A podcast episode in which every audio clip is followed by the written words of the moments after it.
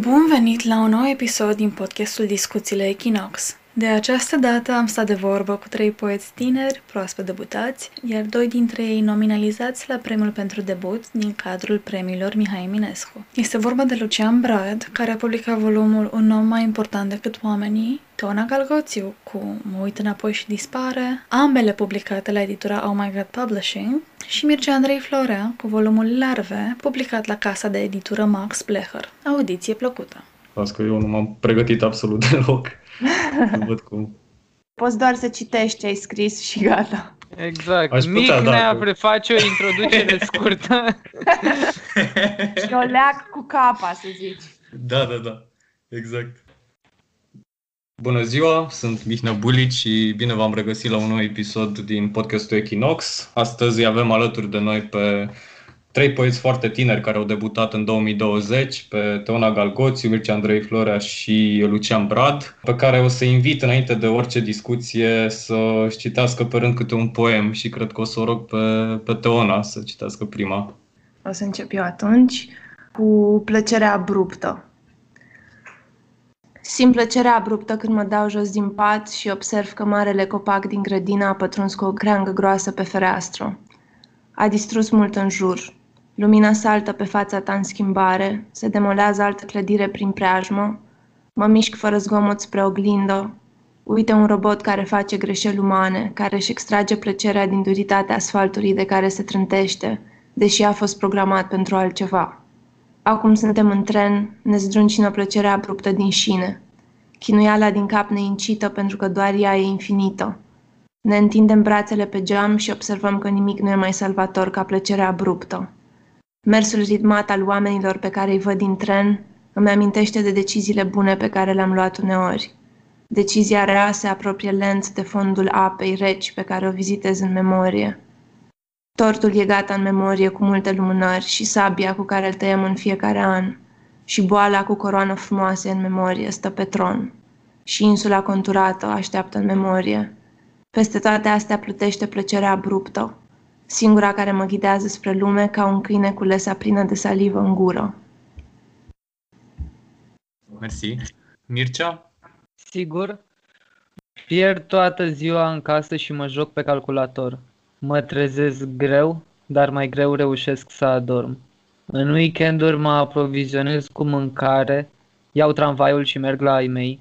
La capătul tramvaielor e amplasată baza fortificată. Sunt mulți copii printre ei care au avut timp să se joace. Eu mi-am format strategii de scăpare, bat în retragere doar să-i aduc mai aproape. Aud buze trecând, închid ochii și le fac să dispară, câștig karmă, puncte ușoare, cu un aruncător de grenade, sleit, arunc din ascunzătoare. Tăcerea e santinelă, bătrânul predator prădând fiara serenă, infraroșie în vegetal. Cea mai bună camuflare e cea în timiditate. Mă retrag când celălalt ajunge aproape. Inima își încetinește bătăile. Inamicul se predă când simte că ai pierdut încrederea în forțele tale. N-am încredere în nimeni. Asta mă face un lider. Îi vindec pe ceilalți, le dau acces la muniție. Când prind din nou viață, îi trimit să se întoarcă în bătălie. Niciunul să nu pretindă puterea în echipă. Mă ascultă și din umbră tot între ei se omoară, ca eu din ascunzătoare, de partea întunecată, să țin pentru mine baza fortificată. Mersi. Lucian? Salut! Eu voi citi un text mai lung, în câte, trei, în câte o parte, de trei părți. Un om mai important decât oamenii. Stelele atât de extra. Povestește. Albaștrii mei în verzui miniatură. Și e ceva ce a văzut și a văzut-o. Se plimba cu Adidas special și grădinile îmbobăceau în părți și era un fel de prognoză împreună. Pentru că vorbea și tot adăugam o cabană și o mânecă din frunze, hanoracul și bluza asortate, sub ceruri instelate și în explozie. Încă o dată, îmi știu acum fata, fecioară evoluată, toate că nu știi să te vezi fiind.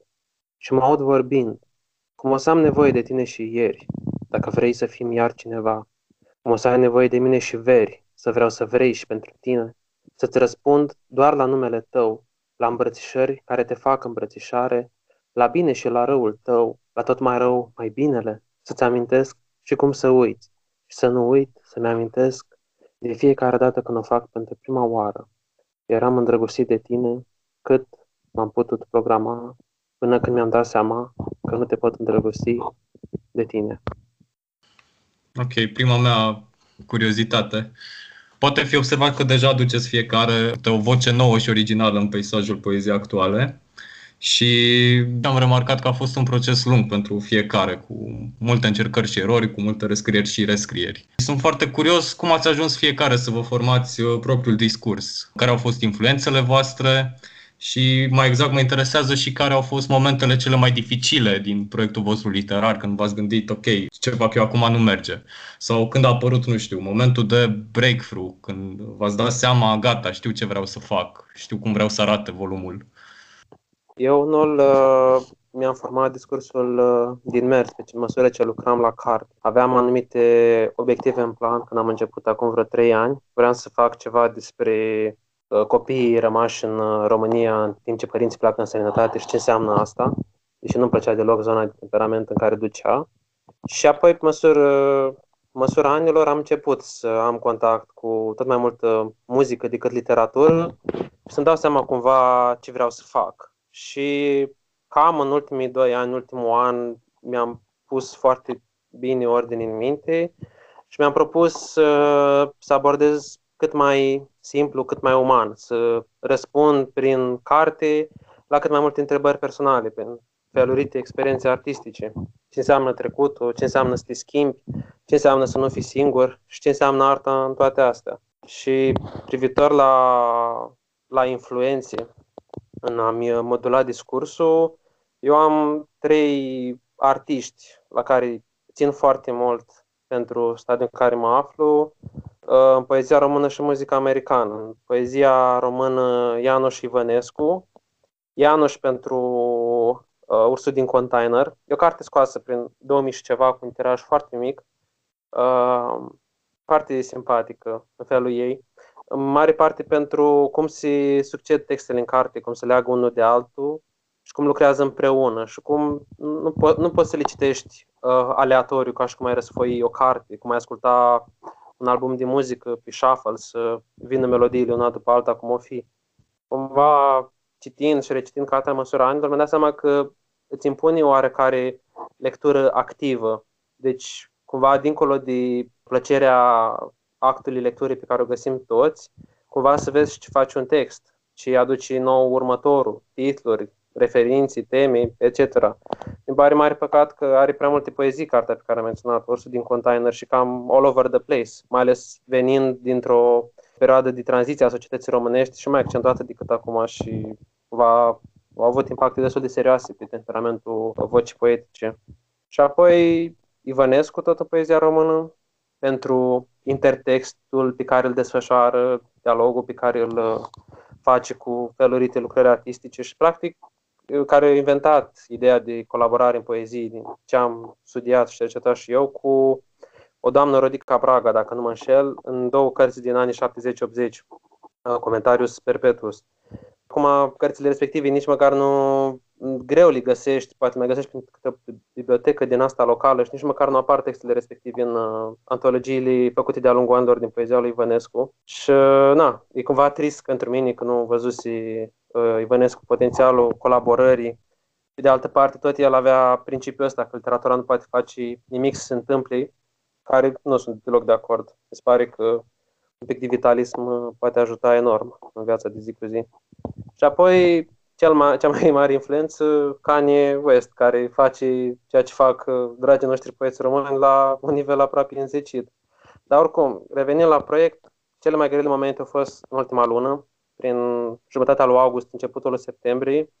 Cam pe atunci m-am hotărât să uh, grăbesc lansarea cărții pe care propusesem să scot mai la anul, în toamnă. Aveam, cred că, gata doar jumătate din texte, restul ori în lucru, ori nici măcar începute, că v-am propusesem să îndeplinesc niște linii, dar na, mi punea niște luni, luni de lucru.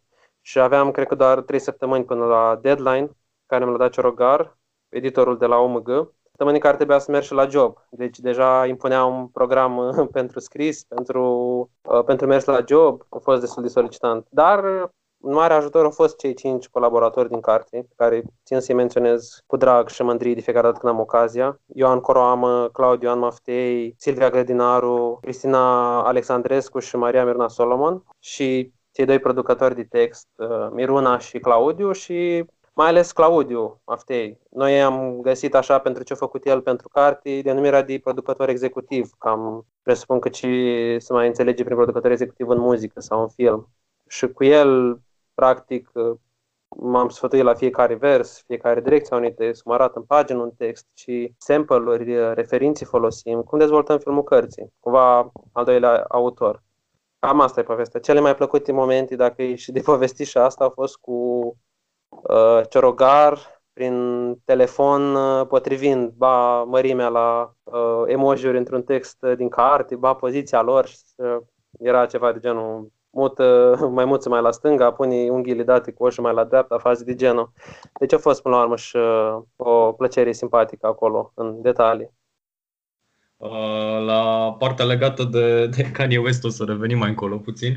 Mi se par foarte, foarte mișto referințele din poezia română la care, la care te-ai, uh, te-ai raportat. Mi se pare că ai luat de la Ianuș tocmai partea asta de gândire de ansamblu al volumului, de gândire ca, ca un proiect coerent, ca să zic așa. Și de la Ivănescu a zice că ai luat uh, partea de personalizare a vocii. Uh, mi se pare că dintre, dintre tinerii poeți tu ai fost cumva cel mai, cel mai ludic aproape cu formarea unei, unei voci proprii. L-aș ruga și pe, și pe Mircea să răspundă. Când vine vorba de, de influențe, aș menționa, cred, în primul rând, influența pe care a avut-o poeta Oseberg o poetă suedeză pe care am văzut-o la Cărturești, cred că prin 2016 sau 2017. A fost o lectură a mai multor poeți suedezi moderată de Răzvan Țupa și după ce am văzut-o atunci i-am cumpărat cărțile și foarte mult timp am încercat să mă mulez după felul în care scrie ea și după interesele ei. O poetă interesată de un um, suprarealism din ăsta ecologist și uh, uh, feminist.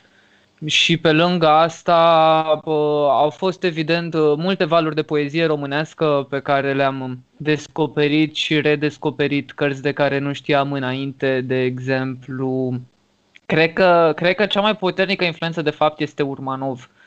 Printre primele cărți de poezie contemporană uh, de care am dat a fost poeme utilitare și vocea asta personală hipertrofiată în care totul rămâne la nivelul experienței uh, și a senzorialității mele, de acolo am luat-o și uh, acolo am văzut-o prima dată și de, de când m-am apucat să scriu am încercat într-un fel să reproduc uh, acea voce pe care el a propus-o atunci și a încercat puțin și să o teoretizeze.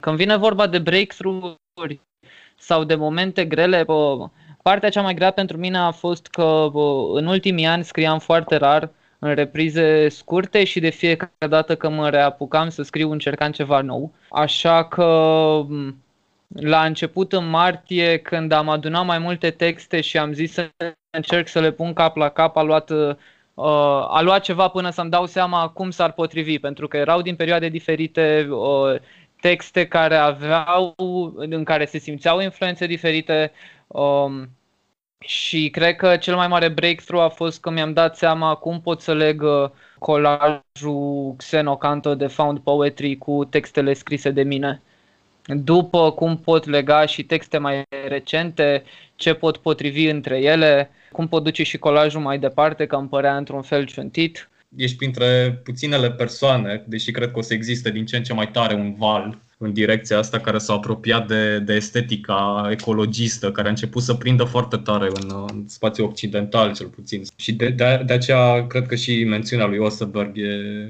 e foarte importantă. Uh, și mi se pare super interesant că l-ai menționat și pe Urmanov. E o chestie la care nu m-aș fi gândit, dar uh, acum că spui, uh, înțeleg, înțeleg cumva de unde vine și mi se pare foarte interesant cum noi tineri receptează zone destul de marginale, adică de obicei dacă erau luați în seamă doar domiștii frontali, gen, nu știu, Claudiu Comartin sau Dan Coman, acum au început să apară influențe din alte zone, zone mult mai interesante și mai exotice. Teona, dacă vrei să răspunzi și, și tu. Da, cum ar fi să zic nu. um, Păi, uh, da, de exemplu, cum zicea Lucian, că uh, pe el a influențat mult muzica pe care, pe care o ascultă. Eu m-am simțit dintotdeauna mult mai apropiată de, de filmele pe care le văd și uh, pe care le și studiez mai mult, adică fiind la, la regie de film la facultate. Uh, Uh, și simt că, da, adică când, cândva până în cam clasa 10 eu nu, uh, nu prea citeam poezie contemporană și după aia simt că am fost mai, mai apropiată de fapt de poezia colegilor și colegilor de generație. După aia au, au continuat filmele să fie foarte importante pentru mine, mai ales uh, filmele astea cu home footage și cu Mecas și Chantal Ackerman și am încercat continuu să găsesc așa un uh, pod între poezia asta autobiografică și zona, să zicem, mai, mai suprarealistă pe care o simțeam apropiată mie de când eram mică. Uh, simt că de-a lungul timpului uh, m-a ajutat foarte mult în procesul de scris să citesc cu voce tare, nu doar ce, uh, ce scriam eu, ci în general. Îmi place foarte mult să citesc cu voce tare și mi se pare că descoper așa o, o dimensiune foarte specială a ritmului și un fel de relație pe care o formez cu textul când îl citesc. Și cred că, apropo de problemele cu care m-am ciocnit de-a lungul timpului a fost că îmi dădeam seama că există un fel de patetism sau ceva ce eu simțeam foarte penibil în poezia pe care o scriam, dar în același timp extrem de uh, adevărat.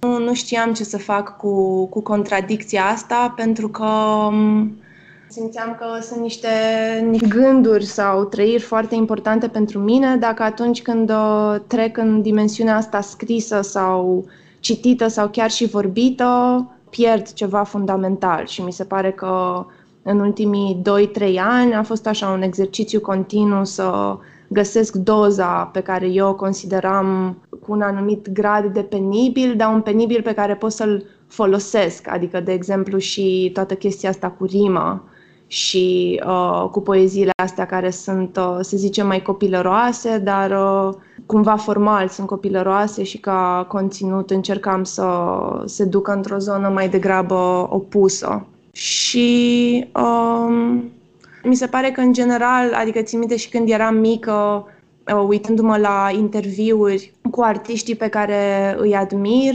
că încercam foarte tare să îmi dau seama care e nu știu, ca un fel de rețetă, adică cum, cum poți să evoluezi constant și cum poți să controlezi asta, adică să nu te lași pur și simplu după uh, inspirație sau uh, artiștii de care te ciocnești random sau lucrurile care ți se întâmplă.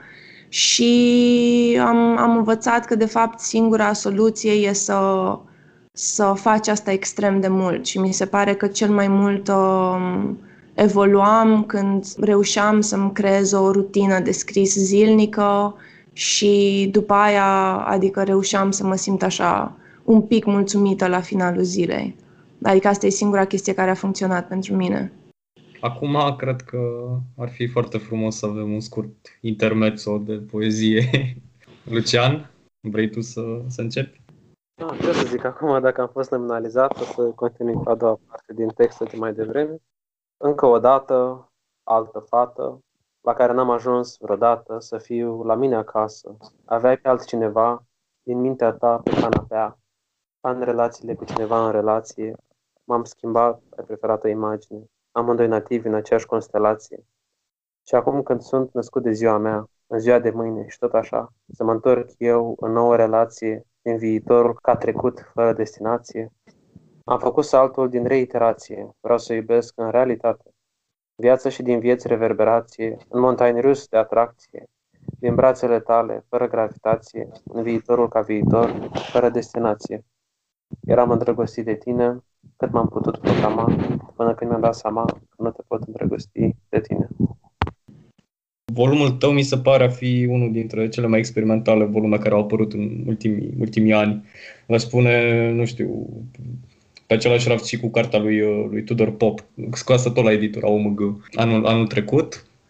Și asta vine, pe de o parte, după cum ai zis și tu, din faptul că este un volum în care cooperează diferite voci, diferiți poeți, uneori în, în cadrul aceluiași text. Dar în același timp este și un volum în care apar inserții din diferite piese și de cele mai multe ori sunt chiar traduceri aproape mot-a-mo din câțiva artiști celebri, printre care cel mai frecventat este, după cum am anticipat deja, Kanye West. Și vreau să întreb care e faza cu Kanye West și uh, să ne povestești puțin despre influența asta muzicală și cum ai ajuns la ea și cum te-a format pe tine. Privitor la caracterul experimental al volumului, da, este, este o calitate de care sunt foarte conștient, dar pe de altă parte, mie mi se pare că e și unul dintre cele mai convenționale volume din ultimii ani, dacă le iei în ansamblu. Adică, da, sunt colaborările cu alți oameni, oameni diferiți, cu poetici complet diferite, oameni deja se așteaptă care sunt interesați în de poezii, cam știu cum scrie un uh, Ioan Coroamă sau cum scrie Cristina Alexandrescu. Dar uh, privitor la colaborări, tot așa mi se pare că uh, Claudiu, care am lucrat cred că cel mai mult la carte, o să fie una dintre persoanele care o să iasă mai mult la iveală. În afară de colaborări, na, mai este și uh, împrumutul ăsta din alte piese, texte, etc pe care eu l-am făcut și drept de la împrumutat câteva versuri până la a traduce pagini întregi. Acum, interesant e faptul că dacă am în vedere și câte pagini am scris, doar eu, original, din cele 30 ceva ale cărți, independent de colaborator și împrumuturi, abia ajung la jumătate, ceea ce o consecință interesantă și cumva am vrut și în aspectul ăsta să arăt că nu ar trebui să mai conteze atât de mult autorul cât persoana care coordonează un proiect. Adică mi se pare că spune foarte mult uh, interes pe Uh, text per se, dar mi se pare că poate să intri într-o capcană e ca atunci când asculti muzică și asculti melodiile dintr-un album doar ca fiind un single, fără să vezi neapărat legături între ele. Acum, revenind la convenționalul cărții, mie mi se pare cartea, filmul cărții destul de simplu. Uh, trebuie doar citit una după alta, trebuie văzut în ordine. E un pic de film acolo, e un pic de cinema, e ai personajul ăsta la început uh, ușor misogin, ușor rucios, cu viziune destul de basic pe literatură și apoi totul se schimbă după ce intervin colaboratorii și apoi spre final avem uh, texte destul de mulțumite de sine, cum o să fie și ăsta pe care îl citesc în uh, ultima parte. Deja vorba despre o persoană care vrea să participe lumii. Overall, cartea e un fel de teză despre puterea prieteniei, care e un clișeu, dar e atât de adevărat în vremurile astea și am vrut să scriu ceva în care să-mi confirme că e important să te schimbi ca persoană și să asculți. Și nu văd neapărat ceva experimental în asta, e deja destul de basic, ca teză artistică, dar poate, poate modurile în care aleg să o fac sunt. Și aici uh, intervine Kanye. Foarte multe din lucrurile pe care le-am făcut sunt inspirate din modul lui de lucru. Să privești albumul de muzică ca un film, cam toate albumele lui după 2010 inclusiv, poți să vezi uh, cum se desfășoară temperamentul, cum ajungi până la un impas, ce consecințe are impasul respectiv asupra vocii tale, temperamentului tău și cum se simte o deplasare la nivelul întregului album dacă ai parte de lectura aia activă.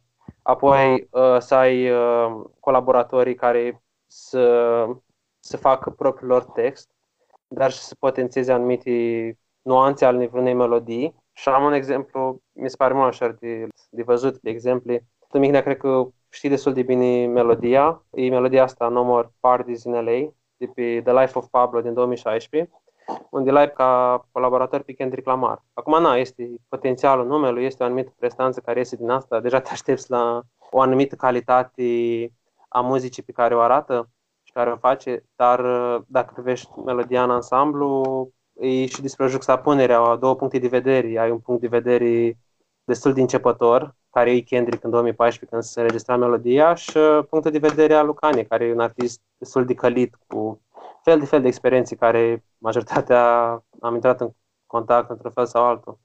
A vedea colaborarea mai mult de atât. Deci autori care lucrează împreună și tot așa. Și apoi, privitor la împrumuturi, la inserțiile din alte melodii, tot de la el am învățat-o. Cumva el își propune fiecare melodie cu un instrumental mai vechi să extinde însemnătatea ei, construind pe materialul ăsta deja făcut. Cel mai frumos exemplu este pe o melodie tot de pe, de pe Isus, în 2013, Blood on the Leaves. E, și melodia asta făcută de Kanye pe un instrumental inspirat la nivel de producții, pe o melodie de lui Nina Simone, care se cheamă tot Blood on the Leaves. Deci avem deja două lucrări cu același nume, poate să semne ceva asta și plus inserția propriu-zisă. Și în melodia asta sunt promotate uh, versurile astea, Strange uh, fruit hanging on the poplar trees, blood on the leaves.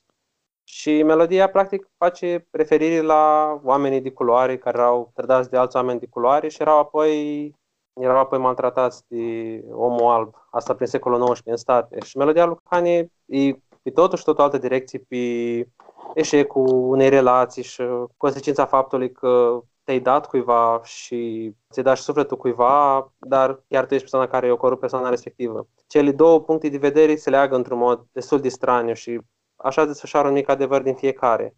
Și așa încercam și eu cu melodiile mele din Kanye, destul de timid, să încerc să adaptez uh, ce am prins din melodiile lui, să construiesc ceva mai mare. Și apoi vine și partea strict personală. Este o persoană foarte controversată, nu rezonează rapid deloc cu viziunea lui politică din ultimii ani. Încă cum se prezintă acum când e miliardar și toate cele, complet diferit când era la, uh, la debut uh, privind culoarea politică. Dar încerc să separ și să văd totuși arta pe care o face și pentru mine e foarte, foarte important. Multe lucruri mi se pare că am învățat ascultând muzica lui. O dorință de a reuși, indiferent de circunstanțe, un anumit vitalism, o anumită încredere într-un ansamblu artistic, competențele de regizor, sunt lucruri de mare importanță care îmi pare că pot fi învățate și ăsta ar fi și idealul meu, ca prin ceea ce fac să ajut să arăt uh, lucruri noi pe care le poate face cineva, n-aș uh, concretiza cât mai tare viziunea artistică. Că până la urmă despre asta e vorba. Toți spunem cam același lucru, dar important sunt cuvintele pe care le folosim sau cuvintele pe care nu le folosim și tot felul de alte detalii tehnice care au farmecul lor. Acum aș vrea să rog pe, pe Teona să, să ne citească un poem. Ok, eu să citesc Bucharest Blues.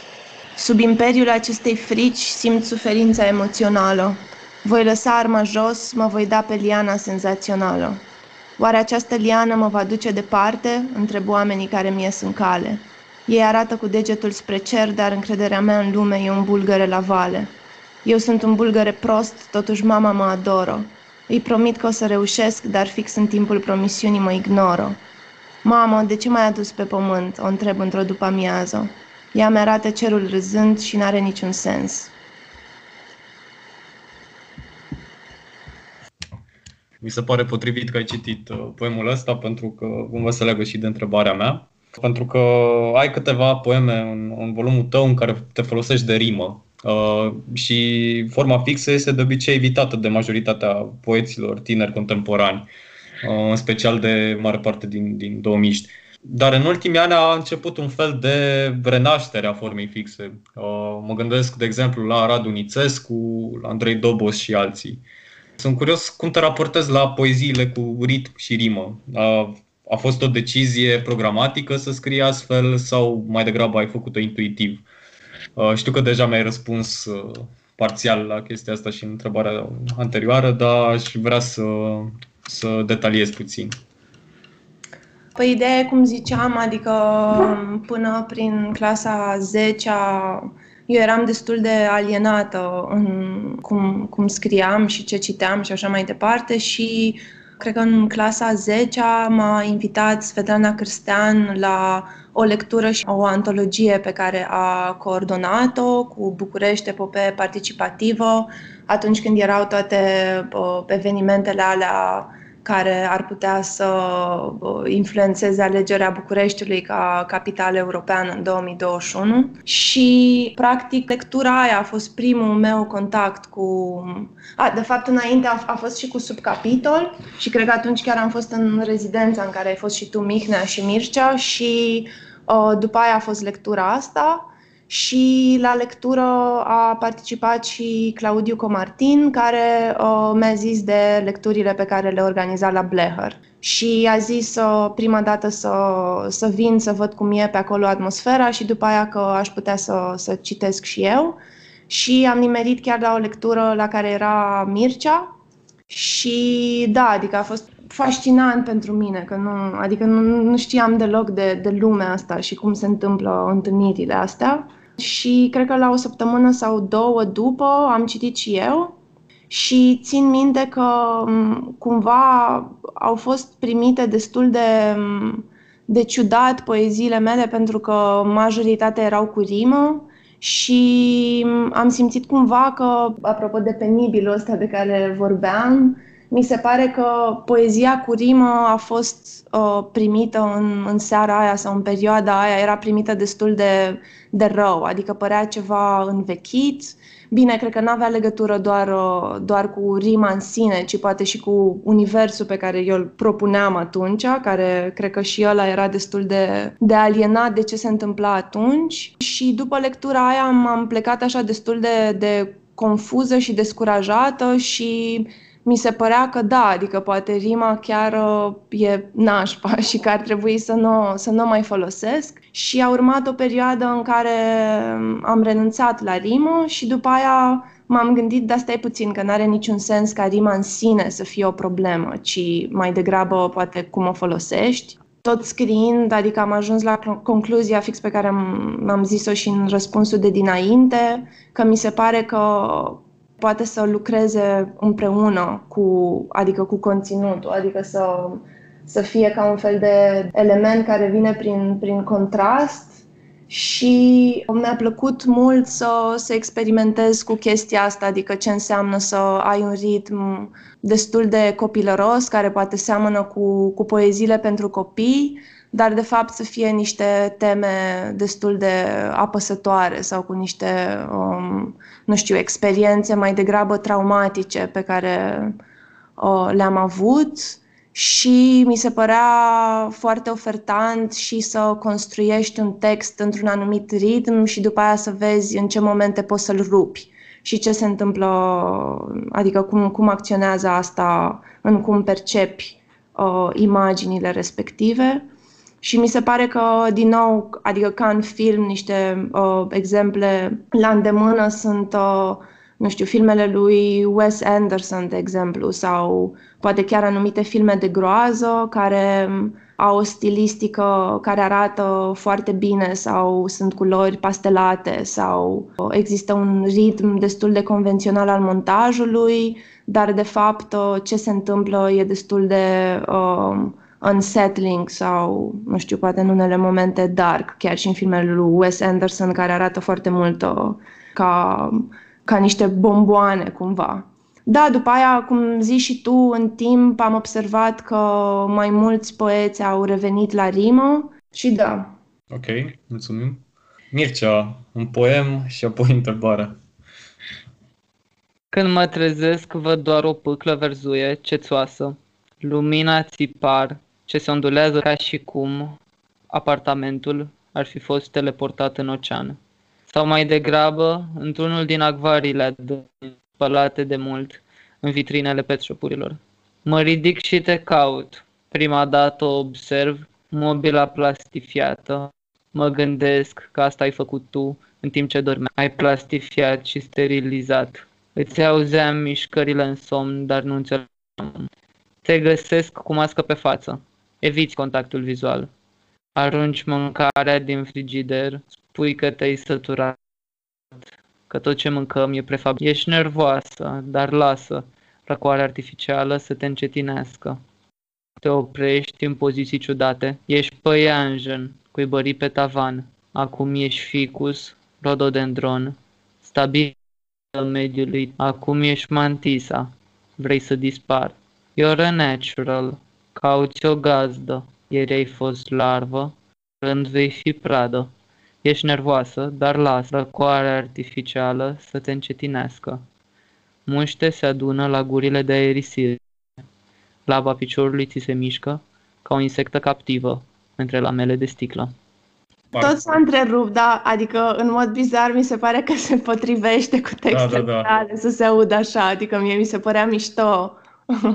Povestește-ne puțin de placheta Xenocanto pe care ai scos în 2017, pentru că ai pomenit deja de ea. Câteva fragmente din proiectul ăla de, de Found Poetry au fost păstrate și în, și în larve. Uh, care crezi că ar fi legătura, nu știu, de program, de vibe, de temă dintre Xenocanto și larve? Xenocanto a apărut, uh, uh, cred că chiar și tu ai menționat, nu? În 2017. Îmi aduc aminte că mi-a venit ideea într-o dimineață când mă întorceam acasă de la un prieten că stăteam în stația de tramvai și uh, în ziua aia am făcut colajul cam 90% aceeași formă ca aia care urma să fie publicat. Uh, după ce l-am făcut, am vorbit cu Igru, uh, deja începusem uh, o conversație mai veche cu Igru, tot vorbeam de ceva timp pe, pe Facebook și văzusem că începuse proiectul lui editorial o editură digitală care atunci avea doar câteva alte manuscrise, PDF-uri puse pe, puse pe site. După ce am pus colajul, nu, nu am mai gândit la el foarte mult. Nu mi-am dat seama cum să-l continui, nu știam ce să mai fac cu el. De fiecare dată când îl reciteam, îmi dădeam seama că ceva lipsește. Am încercat să-l înregistrez pentru un proiect muzical în perioada aia și făceam un proiect împreună cu, cu un prieten în care înregistram poeți și el după făcea niște melodii, dar nici atunci nu s-a pupat. De, și chestia asta mi-a fost confirmată după în 2018 când cred că chiar tu m-ai invitat la nepotul lui Toroș. Mi-aduc aminte, atunci am citit și o parte din uh, Xenocanto care au fost așa mixed feelings. Știu că unii oameni au fost încântați, alții nu prea înțelegeau și mi-aduc aminte că Manasia a zis că ar trebui trebui să îl să-l duc mai departe, că încă nu e clar ce se întâmplă și într-un fel cu asta rămăsesem. Apoi, Larve cum s-a format? A, a pornit de la un ciclu de poeme pe care l-am scris după ce am fost la festivalul Zona Participasem, cred că tot în 2018, la concursul lor pentru a merge să citesc la festival și acolo au fost foarte mulți poeți mișto și din România, dar și din afară care mi-au rămas în minte. Am scris un ciclu de texte, vreo 7-8 texte care stau la baza volumului și de fapt am hotărât că vreau să vreau să public un volum în primăvara asta că mi-am dat seama cum pot să le uh, întrepătrund, cum pot să leg uh, colajul de found poetry, de de textele alea care erau, cum am zis și mai înainte, într-o voce foarte personală, care mie mi-aduce aminte de Urmanov, un eu singular hipertrofiat, cum, cum am zis. Și mi-a plăcut foarte mult să fie contraponderea asta de la ceva foarte personal care rămâne la nivelul experienței, care nu merge niciodată mai departe de proprietate și de partea cealaltă să fie ceva atât de rece și de tăios cum erau textele din Xenocanto, care aveau și uh, tema aceea uh, dură, neplăcută, dar și într-o uh, într-un discurs mai degrabă de știre, un discurs dezumanizat, un discurs senzaționalist. Cam mi-a plăcut foarte mult să fac chestia asta, tocmai pentru că mă simțeam nesigur să merg și pe ceva care să fie numai uh, personal, să fie doar uh, doar partea asta hiperconfesivă, dar nu mă simțeam în stare nici să fac ceva atât de obiectiv și de distant. Și așa că am, hotă, am mers pe, pe ceva balansat. Am, am încercat să le, să le pun împreună, să, uh, să se echilibreze. Da, uh, mersi mult. Uh, acum aș, v-aș ruga iarăși pe fiecare să citiți ultimul dintre textele pe care v-am rugat să le, să le citiți astăzi la, la podcastul de astăzi. Uh, Lucian. Uh, o să citesc ultima parte din textul care l-am ales.